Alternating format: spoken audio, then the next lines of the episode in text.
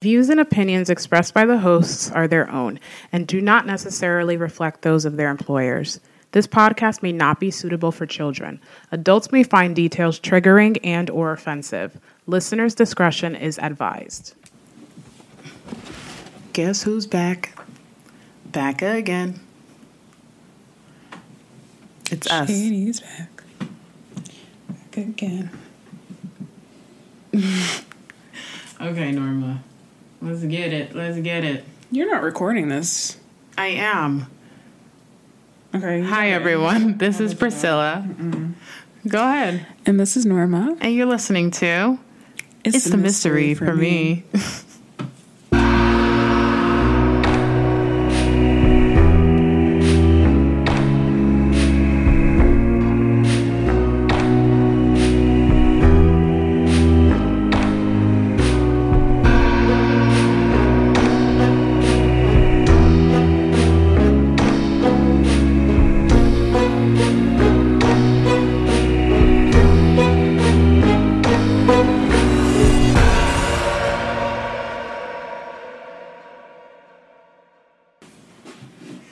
It's Tuesday, so you know what that means.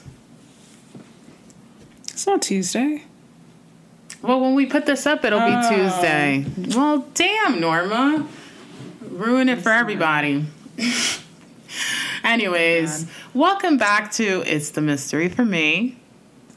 Glad to have you guys back here and listening to another episode. We are on track 18. It's getting up there. Mm-hmm. And we do appreciate your support. If you are somewhat intrigued by this podcast and what we're doing, please go ahead and submit a review via Apple Podcasts because that seems to be one of the only places that allows for reviews. Um, give us five stars if you're feeling it. I wrote down a goal that I would love to hit 10,000 listens by, I don't know, like December 31st. So we're gonna, yeah. So we're surpass. We're definitely gonna surpass that. And I think next year my goal is gonna be a hundred thousand. Why not, right? Mm-hmm. Why not? It's reaching a lot of people from different places. I mean, people from England and just like Europe generally. Of course, people here in the U.S.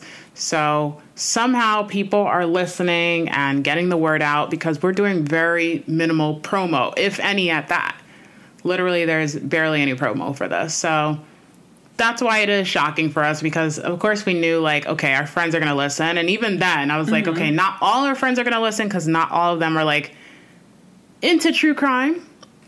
And so i knew not a lot of them were going to listen. And also they have like really busy lives. So i was just like well hopefully they listen. Um but I mean, now that we're approaching that many listens, I'm like, okay, clearly more people than our friends are listening. They're spreading the word. They're spreading the word. which I so appreciate. I really do. And shout out to my friend Anika because you know what? She'd be out here just posting the show and everything, and I really appreciate her. We've been friends for many, many years since like I want to say high school. Then we went to college together, but yeah.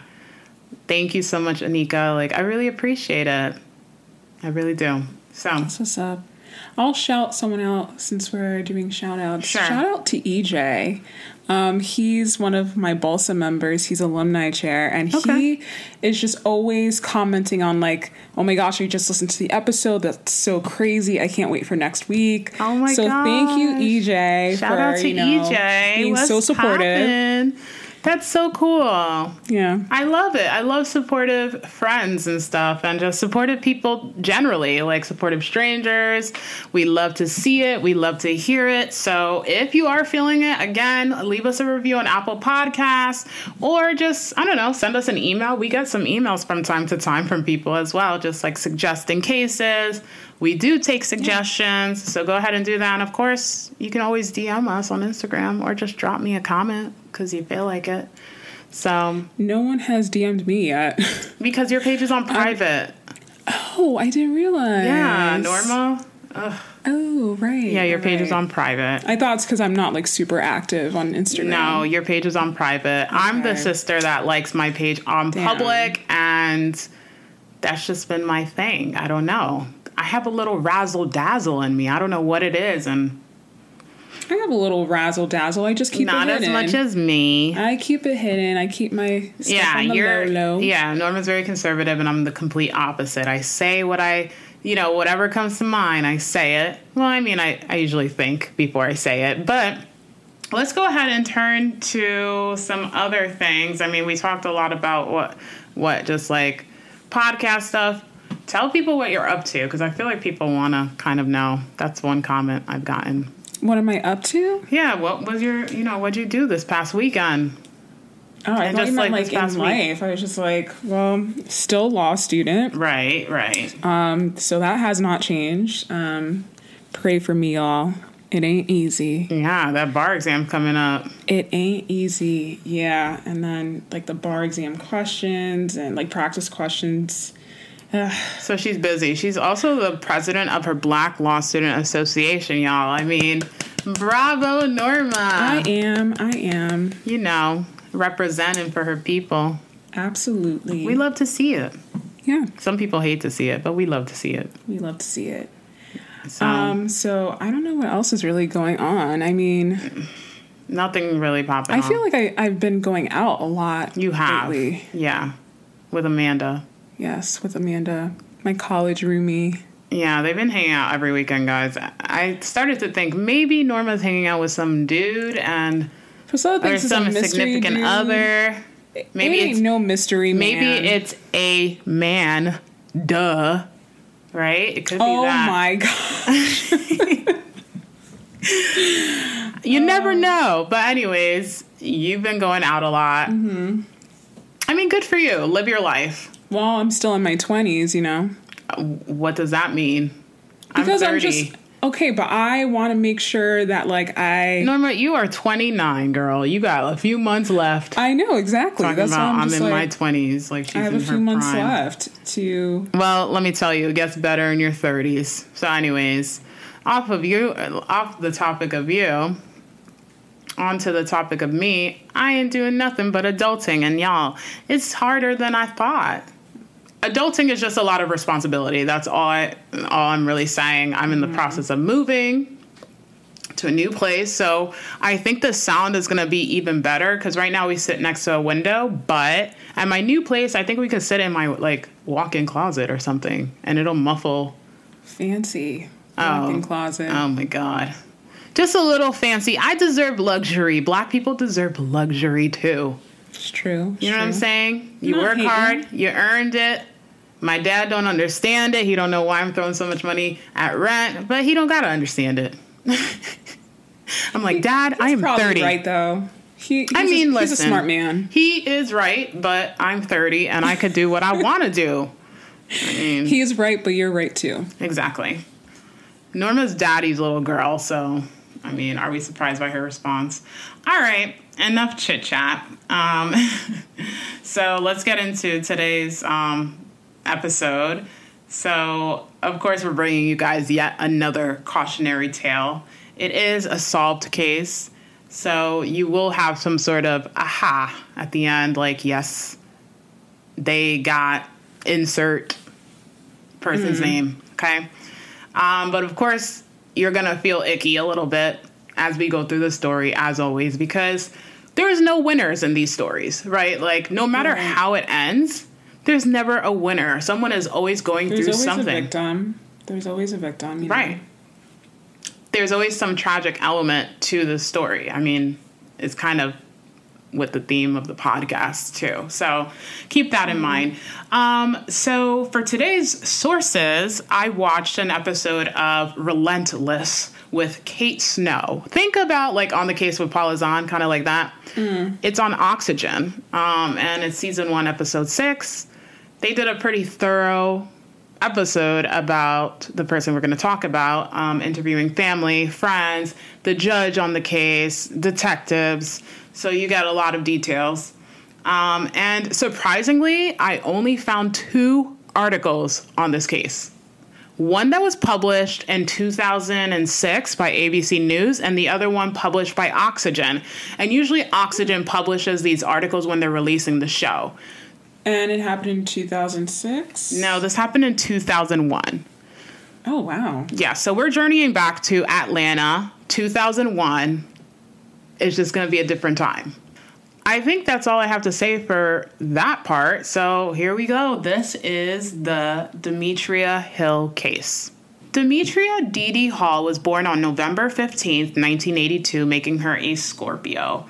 Her mom, Sharon, describes her as quite the character on the show Relentless.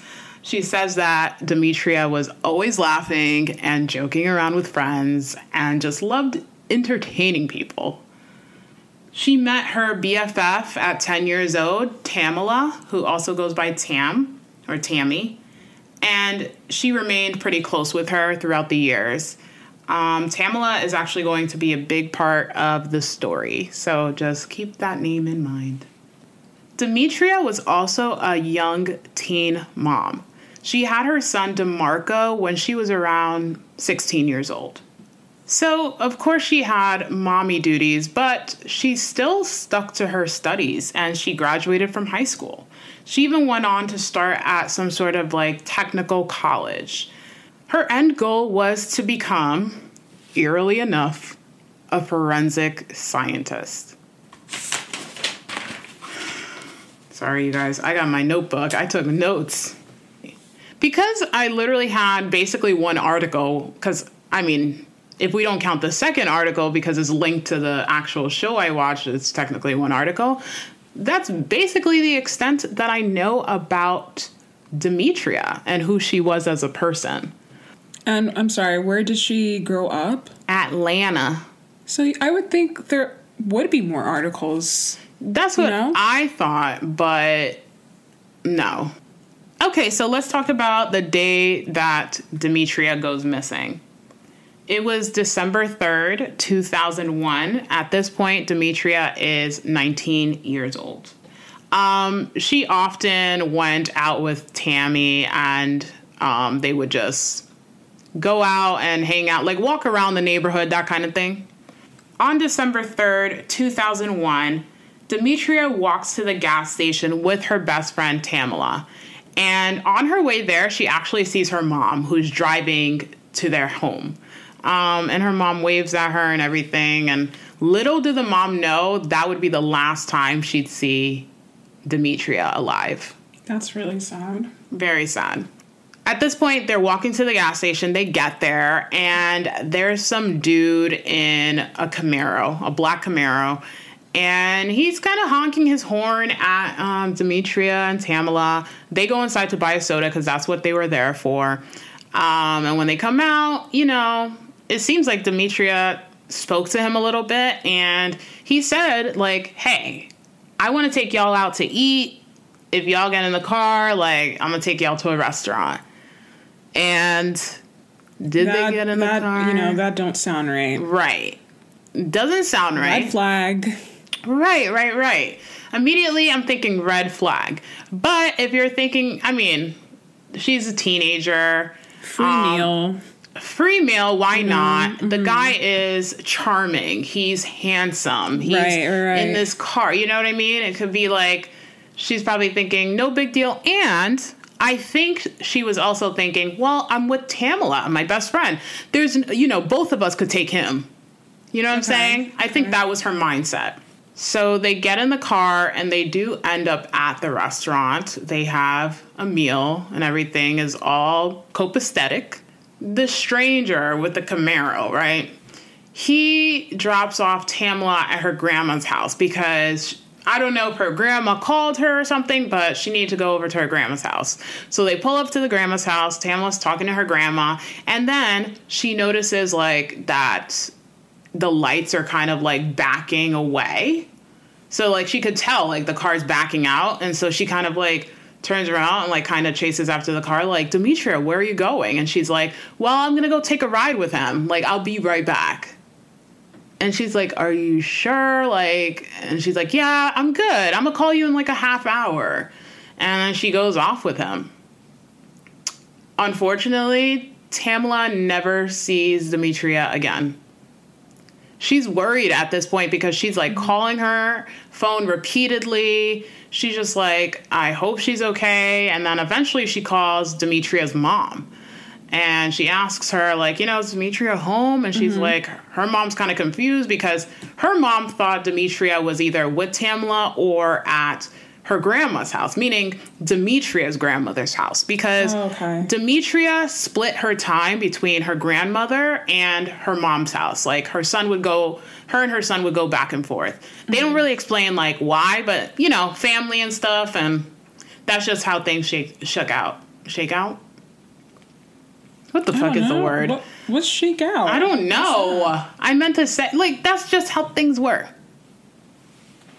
Anyways, there's no explanation. It's just like that's that's what the situation was. Okay. So at this point, the mom is like alarmed because this is not like Demetria, like not to call. You know, she has a young son. At this mm-hmm. point, guys, her son is three years old. She like the mom is just freaking out. Sharon's like, "What the hell's? I'm gonna go to the cops." So she goes to the police station, and the detective there takes the missing persons report, and he's taking it pretty seriously because of the fact that she has a young child. He's like, "Okay, this is like, you know, this could be something more than just like an adult who decided to walk away type hmm. thing. Like he feels like maybe there's foul play involved, but you guys know how that goes with the 24 or 48 hour rule, depending on the jurisdiction. Mm-hmm. So the mom was kind of like, you know what? I ain't gonna waste no more time. I'm gonna go look for her myself.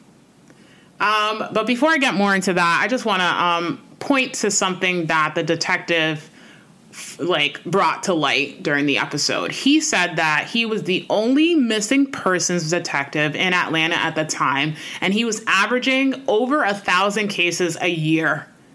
That's insane. Right. What? So you can just imagine that uh, many, many, many, many cases fell through the cracks.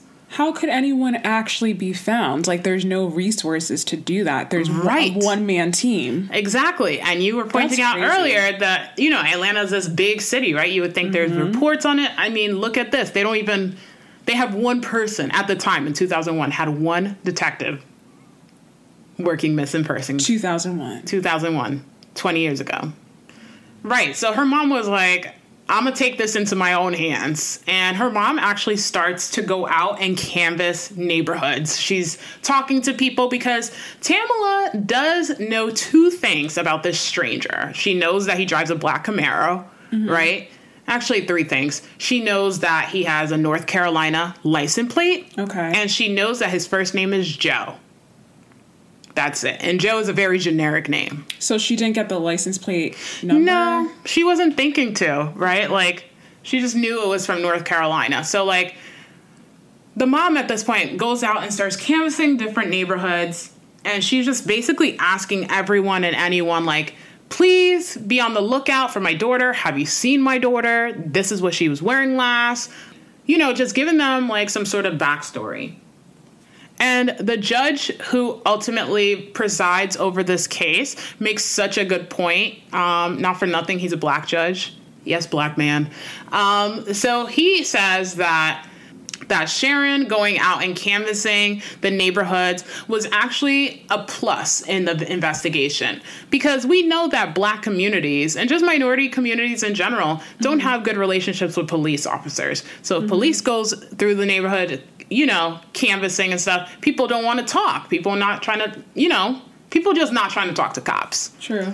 Um, now, for what reason? I mean, that's another deep dive, right?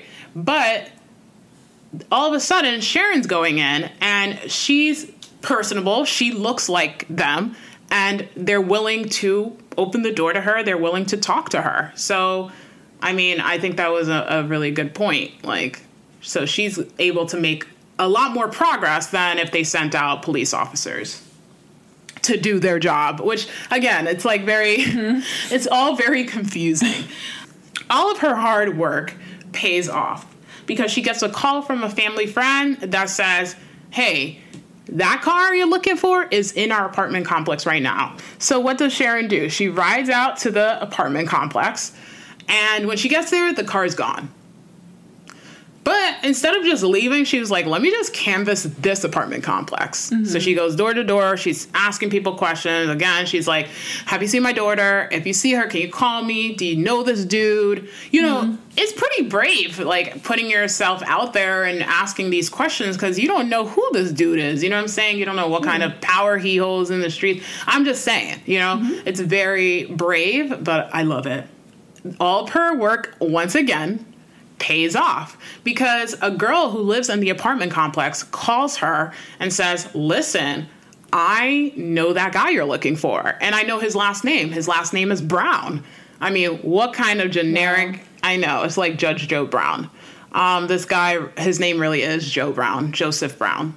So she has his last name. And the girl also says, and this part, I, I think the mom began to panic. She's like, yeah, so I actually hung out with him. He picked me up one day. He just offered to take me for food. And then she's like, then he assaulted me. Like, he like was beating me up and doing all kinds of stuff. So the mom's worried at this point because she's like, oh no, this is the dude that like Demetria was with. Mm-hmm. So this also is such a crazy part, but the girl ends up taking Sharon to the guy's house. What? Yes. Sharon pulls up to Black Camaro's crib, y'all. And she ready. So she knocks on the door. and she he opens it and she's like, Where's my daughter? You know, he's probably like, oh, What are you talking about? And she's like, mm-hmm. Demetria, she was with you. I know she was. Where is she? And he's like, Listen, I saw your daughter that night, but I dropped her off at her friend's grandmother's house. So back off, type of thing. Now Sharon leaves, but Miss Sharon ain't stupid. She's like, uh uh I believe Tamila. Tamila is not going to lie about this. I mean, she said that she saw Demetria drive off with this dude. So she's like, you know what? I'm going to tell the detectives about this and this break in the case and have them go and ask him. And she also makes it a point to say that she just did not get good vibes from this dude. What's interesting is the detective goes to see Homeboy and he has a completely different feeling about him. He's like, he's a nice dude. He's a type that you probably would grab a beer with. Right. What? Yeah, it was such a stark contrast, okay? He said he goes in the apartment because he invites him in. He's like, Yeah, I'll help. Like, let me know what you need. And he's like, Oh, there's a Bible on the table. Now, you know he probably plays that there. So I don't know. But the detective is just like talking to him. He's like, Do you know Demetria? Like, and he's like, Yeah, I do know her. Truth of the matter is, we did come back to my place. We did have consensual sex, and then I dropped her off at Tamila's grandmother's house. And the detective is like, Okay, um, that's it, you know? And he's just like, yeah, that's it. So the detective can't really do much with that information because the detective says on the show, Relentless, like, there wasn't much for him to go off on, like, right there. You know, he couldn't arrest him, he didn't have a body or anything like that. Right. And, you know, he didn't have any evidence against Homeboy. So it's like, mm, I ain't going, I'm not going to arrest him. Um, well, technically, it's like I can't arrest him it kind of goes cold for a while. The case is going cold. I mean, at this point, it's a few months into 2002. And then something else happens. Joe Brown, right? Mm-hmm.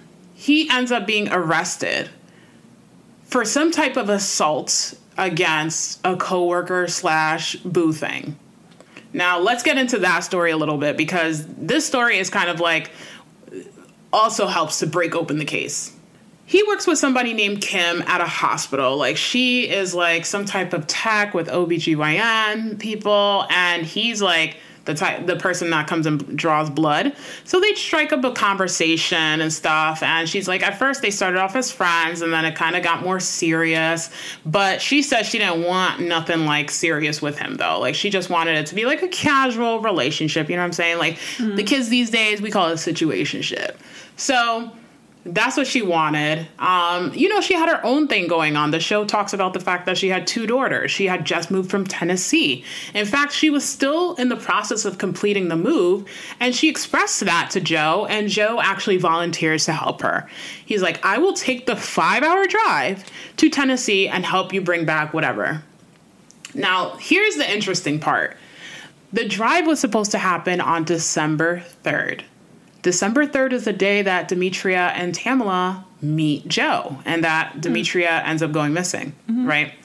Turns out that he totally skips out on Kim that day. She calls him and calls him and calls him, and she never gets an answer. And she's pissed because she's like, I just planned to drive to Tennessee. Like, you told me you're going to come with me. And then what? You don't even answer the damn phone? Child. That's definitely a red flag. that's definitely a red flag for sure. I mean, at this point, we have six flags. There's like so many red flags in the air, okay? Just from that one story. Because, well, I should say by the end of this one story, you'll definitely be like, oh, yeah, we have six flags. Why? There's more? There's more. Oh, yeah, there's more. So it also turns out, and I don't know if she's the coworker that says it, but he missed two days or so of work after December 3rd. So he was out. And when he comes back, he got scratches on his face, y'all. Mm-hmm. Mm-hmm. No, come on, Joe. Right. So at this point, you might be thinking, okay, wait, when like Sharon meets him and when the detectives meet him, do they like even notice he has scratches? It doesn't come up. So that, you know, that also confused me. I'm like, did they not ask him? But it could be that like he gave some total like a weird explanation for it. Like, oh, I I don't know, my cat scratched me. I don't know. But it didn't seem like a point of um contention. It didn't seem like a point that was really focused on on the show. Like they they kind of mentioned it, and I saw it also in an article, but oh well, I should say in the article because there, there's basically no articles. But yeah, um, it comes up. But just wanted to like kind of put that out there so you guys can kind of have a visual at this point. So with Kim, he tries to make it up to her a few weeks later, and she she's dodging him. She's just like, I don't want to hear, it, I don't want to hear it. But one day she gives in, and he comes over to her house. Um, it looks like we're in early 2002 at this point, like I said earlier, and um, she's in her room, and she's like. I don't know if she's picking out clothes from her closet or something, but he comes up behind her and strangles her. She says at this point, she is fighting for her life and she's just in her head saying do not pass out. Do not pass out. And then her adrenaline kicks in. I don't know how she gets loose. She runs to the bathroom locks herself in there and this part i was just like kim you go girl. She grabs a curling iron wraps it around her hand and chases this fool out of her house. Like literally chases him. He runs out of the house because she's like motherfucker you know?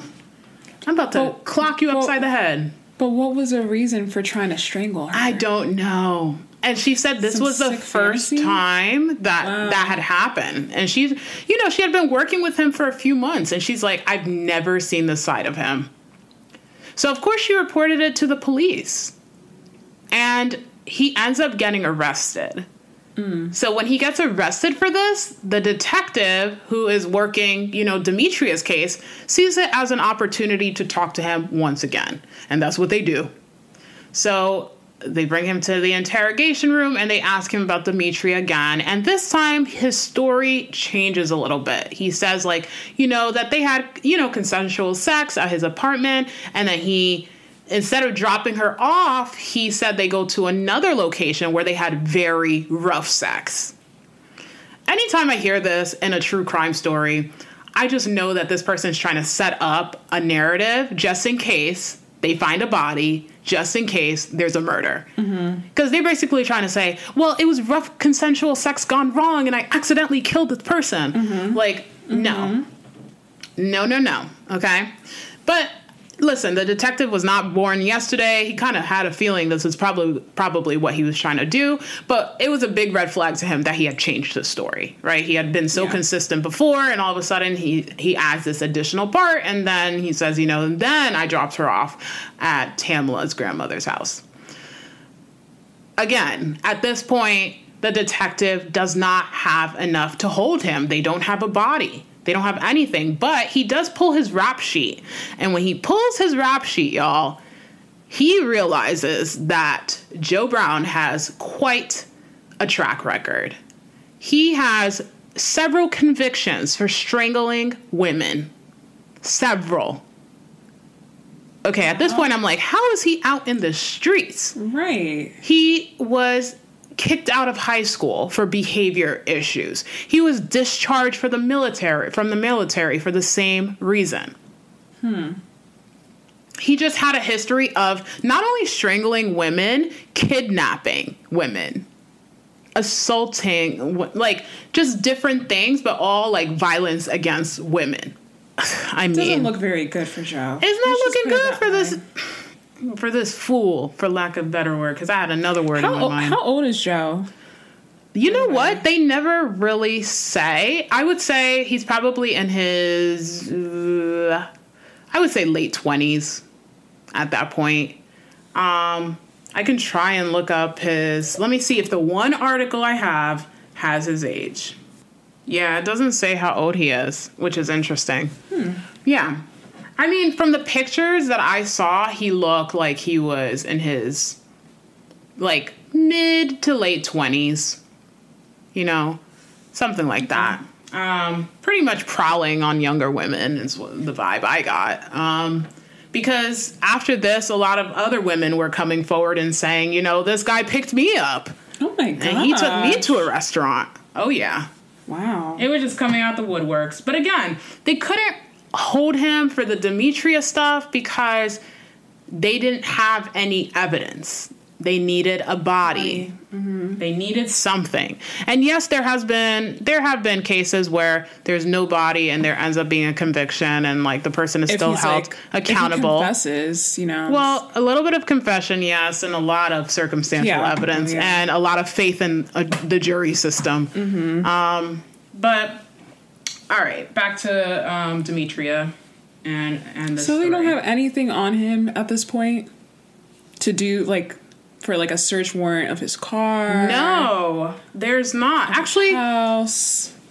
when he's in actually i think it's during this interview that they do search his car but they find no trace of demetria like there's no evidence at all they really are at a point in the investigation where they're like okay this is again going cold like Yeah. we know who this man is he clearly has issues but we can't prove you know or tie him to demetria hill but that's all about to change. After this, I'm guessing the detective told um, Demetria's mom about like his findings and you know Joe's rap sheet and stuff. And she's at work one day and she just is kind of like, "Why the heck am I at work when my daughter's missing?" And for some reason, she decides to drive to Joe's house again. And this at this point is spring 2002, around April, and she knocks on his door, and he invites her in. I, and I'm pretty sure she goes inside and has this conversation with him, and she just says, "Where is my daughter? Like, tell me where she is." And he gets so infuriated, he basically throws her out of his house. And then he has the audacity to drive to the police station and make a report about the situation Wow. basically saying that she's harassing him and mm. yeah exactly. I'm like you got some damn cojones at this point because you're the last person her daughter was seen with. Like you kind of have to understand why she's acting this way. And on top of that you have a tendency to hurt women. Like strangle them, assault them, etc. Mm-hmm. Like you have a pattern. So why shouldn't she believe that you, you know, all of a sudden didn't have that pattern when it came to Demetria, her daughter? Come mm-hmm. on. Let's go fast forward to September 2002 because huge, huge, huge thing happens. A deacon of a church is outside kind of surveying the land. They were going to have work done to the land. And in the wooded area, he comes across a skeleton. And he immediately calls the cops. And the police come and they they ask Sharon, who's Demetria's mom, they ask her for Demetria's dental records because the body is I should say, very badly charred, meaning it was set on fire. What? Right. So literally all that was left, and it's September 2002 at this point. She went missing December of 2001. Her body has been outside, exposed to all kinds of like weather and animals and all almost a that year. for almost a year. Wow. Okay. So they just tell her, listen, we found the body of a female. They were able to detect that. And they're like, you know what? Just bring in the dental records and let's see if it's a match. And guess what? It was a match. Let me tell you guys what else the medical examiner could determine. Um, they knew that the manner of death was likely homicide because they were By able to. strangulation? Well, no, I know that seems to be very common in all our episodes, but they actually could not determine the cause of death. So they knew, okay, what they were able to determine was that she was set on fire after she was killed. But they just didn't know how she was killed.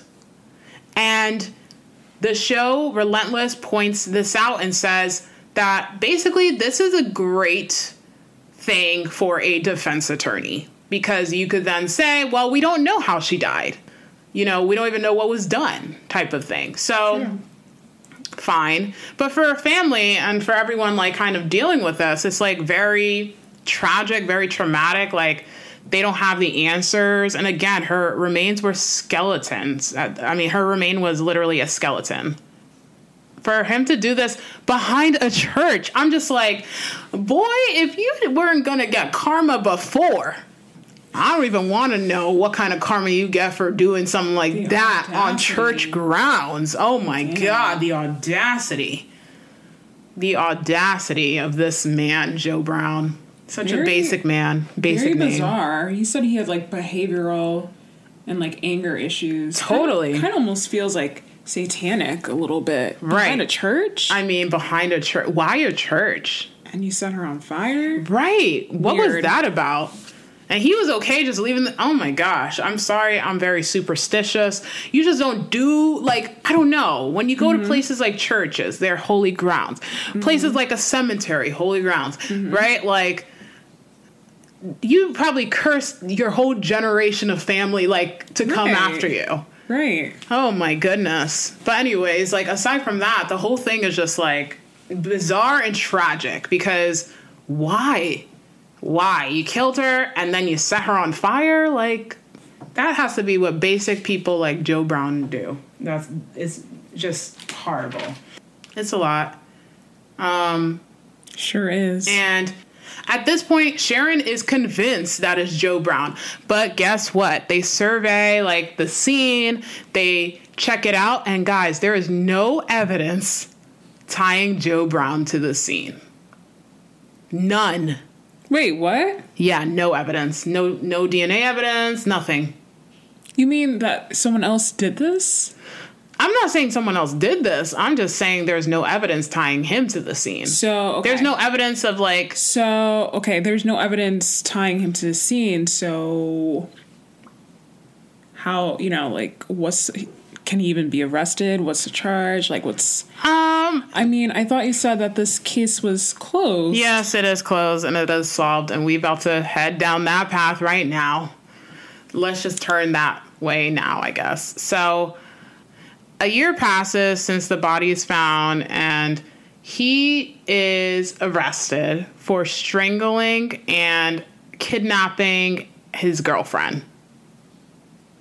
Right. So, they bring him in, and this time, I think what I honestly think what ends up happening, just based off of like what I read and what I watched, is that he probably felt like he was in a corner, right? They just probably told him, listen, we're gonna take this to trial. We feel like there's enough evidence. Like, you clearly have a pattern. I mm-hmm. mean, listen, there are evidence rules that are gonna keep some of that stuff out. I like, know that's literally what I started thinking. Literally. Like It's not, yeah, it's very hard. I mean, if you show like that it's for another reason, fine, certain was evidence like, could come in. like, maybe motive. Like I started thinking, Right. like, so basically, what me and Norma are thinking about in our minds, but I'm going to articulate it to everybody else, is when you're on trial for something, let's say you're on trial for, like, I don't know, stealing a bike. Um, the, technically the prosecution is not supposed to say, well, like You stole a bike. you stole a bike like when you were 10 so, So, because you did that it means that you did this Yeah. so ta-da that's my case so technically you're not supposed to do that okay but there are evidence rules that circumvent that and if you can bring it in and show like you brought it in for motive for or reason. for other reasons Yeah. basically then it can come in then you are allowed to do that so listen they might have found another way to bring it in. And it scared him enough that he took a plea deal. Yes he took a plea deal. They probably said we're going to bring this up in court. There's a clear pattern. You were the last person with her. The jury's going to believe that you did something to her and you're going to get time in prison for murder and he already was battling this other charge of his girlfriend now, and the charge again, that his coworker brought against him for strangling her in, in, in her apartment. Right. So he had a bunch of charges coming up. So he probably was like, you know what? Let me take a plea deal. so what was the plea deal? So the plea deal was that he would plead guilty to aggravated assault as it pertains to Demetria. Her family, as you can imagine, were not happy with this. They're like, he murdered her. It was not aggravated assault. But at this point, prosecution kind of has to like, there's like give and take here, right? Like they want him to go to prison. Um, sometimes you got to give a lesser charge for that to happen. Prosecution probably also knew that their case wasn't like solid Yeah, all the way, enough, right? you So. If they know their case isn't strong all the way, they might they're more lenient and they're willing to give certain plea deals. Now, with the aggravated assault charge, it carries up to 20 years in prison, but he could get one year probation. That's the minimum. So the family was worried. If he had gotten one year probation, he literally would have gotten out of jail that day. Um, but luckily, the judge on the case ends up sentencing him to the full 20 years in prison.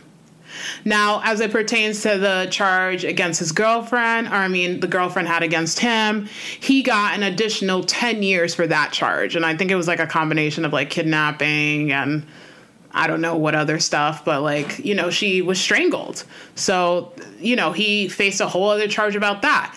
I don't know what happened with the charge that Kim brought against him, right? Like, they might have just said, listen, Kim, he's already going to prison for this stuff. Like, you know what I'm saying?